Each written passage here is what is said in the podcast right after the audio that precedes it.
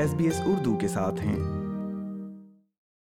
بین الاقوامی سرحدیں ایک مرتبہ پھر کھلنے کے بعد آسٹریلیا طلبہ کو کیا آسانیاں پیش کر رہا ہے اس حوالے سے سنیے یہ پوڈ کاسٹ آسٹریلیا دنیا بھر کے طلبا کو ایک مرتبہ پھر خوش آمدید کہہ رہا ہے اور بین الاقوامی طلباء کے لیے آسٹریلیا کو ترجیحی مقام بنانے کے لیے کچھ آسانیوں کا اعلان کیا گیا ہے دسمبر دو ہزار اکیس میں آسٹریلیا نے مکمل ویکسین حاصل کرنے والے بین الاقوامی طلبا کے لیے اپنی سرحدیں دوبارہ کھولتے ہوئے ویزا فیس میں چھوٹ کا اعلان کیا تھا دی مائیگریشن کے ناصر نواز جو ایک رجسٹرڈ مائیگریشن ایجنٹ ہیں اس حوالے سے قوانین کی وضاحت کرتے ہوئے کہتے ہیں کہ عالمی وبا نے ماحول تبدیل کر دیا ہے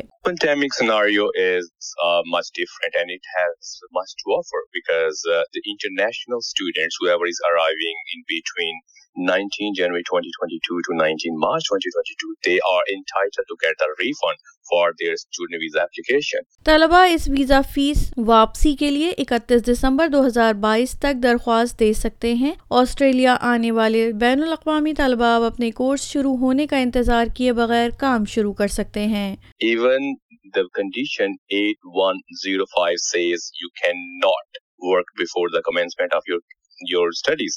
But Australia has announced this this relaxation. So during concession period, the the student can work even before commencement of their ان کا کہنا تھا کہ عالمی وبا کی وجہ سے بین الاقوامی طلبہ کو بہت جد و جہد کرنا پڑی اور لاک ڈاؤنز نے ان کی ذہنی صحت کو متاثر کیا ہے well, as you know, the pandemic started around uh, February 2022. and many students, they got stuck overseas and remaining they stayed in Australia.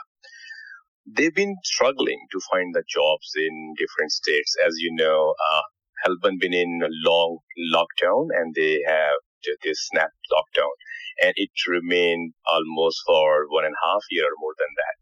So the student couldn't find any jobs. Uh, they couldn't go to their universities. And how were they post paid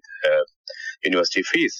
So they've been struggling for their studies psychologically away from home home sickness بین الاقوامی سرحدی بندش کی وجہ سے طلبہ اور دیگر عارضی ویزا رکھنے والے افراد ایک مرتبہ آسٹریلیا سے باہر جانے کے بعد دوبارہ یہاں داخل نہیں ہو سکتے تھے ناصر نواز کا کہنا ہے کہ سرحدی پابندیوں کے باعث بہت سے لوگوں کے ویزا ایکسپائر ہوئے And they even did not want to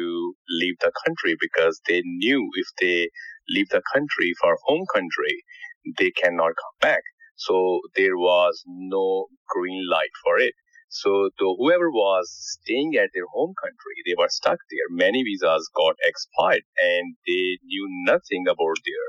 future after that. So everyone been struggling financially and psychologically, obviously. Imran Khan نے میڈیسن اور سرجری میں اپنی بیچلرز ڈگری چین سے حاصل کی اور پبلک ہیلتھ میں ماسٹرز کرنے کے لیے حال ہی میں آسٹریلیا آئے ہیں I have done M B B S previously from China then I took admission in master of public health in Central Queensland university Sydney campus due to pandemic I wasn't able to travel to Australia Uh, uh,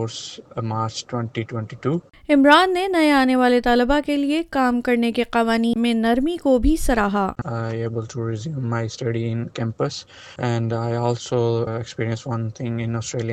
government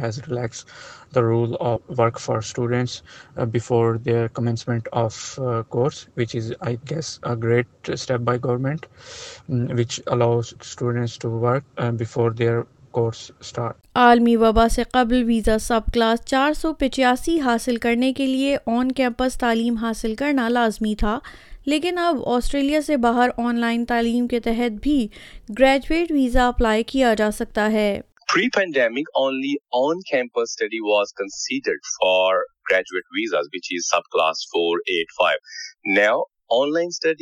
and on campus studies can be considered for graduate visa and to satisfy the conditions for the graduate visa. So, this is new normal. Online تعلیم کی توسیع کے ساتھ حالیہ graduate ویزے ان طالبہ کو پیش کیے جا رہے ہیں جن کی تعلیم مکمل ہو گئی ہے Whoever studies bachelor's or master's by coursework was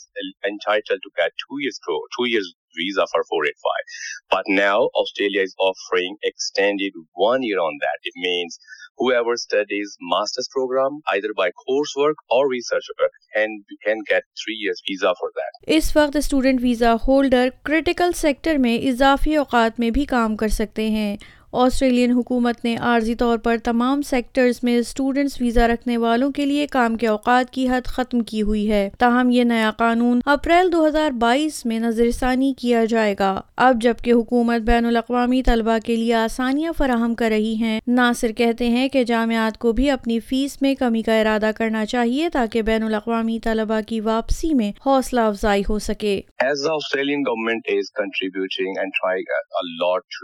bring in the international students, but the universities,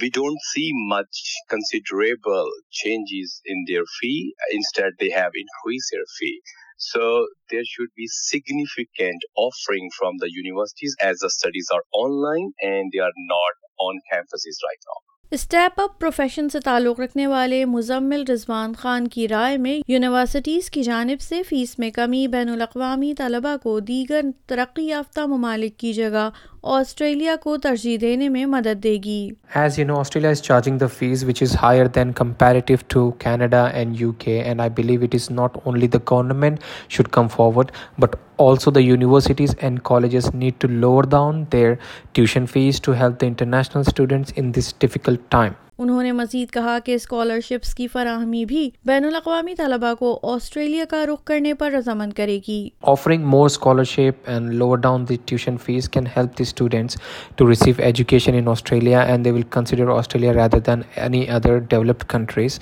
and I hope uh, this will encourage the students from overall the world to consider Australia as the destination for higher studies. تمام مسافروں کو اس ریاست یا علاقے کے قوانین کی تعمیل کی ضرورت ہے جہاں وہ سفر کا ارادہ رکھتے ہیں مزید معلومات کے لیے ڈپارٹمنٹ آف ہوم افیئرس کی ویب سائٹ وزٹ کریں سامعین آپ سن رہے تھے یہ سیٹلمنٹ گائیڈ جو آسٹریلین حکومت کی جانب سے اسٹوڈنٹ ویزا ہولڈرز کے لیے آسانیوں سے متعلق تھا لائک کیجیے شیئر کیجیے تبصرہ کیجیے فیس بک پر S B S Urdu follow کیجیے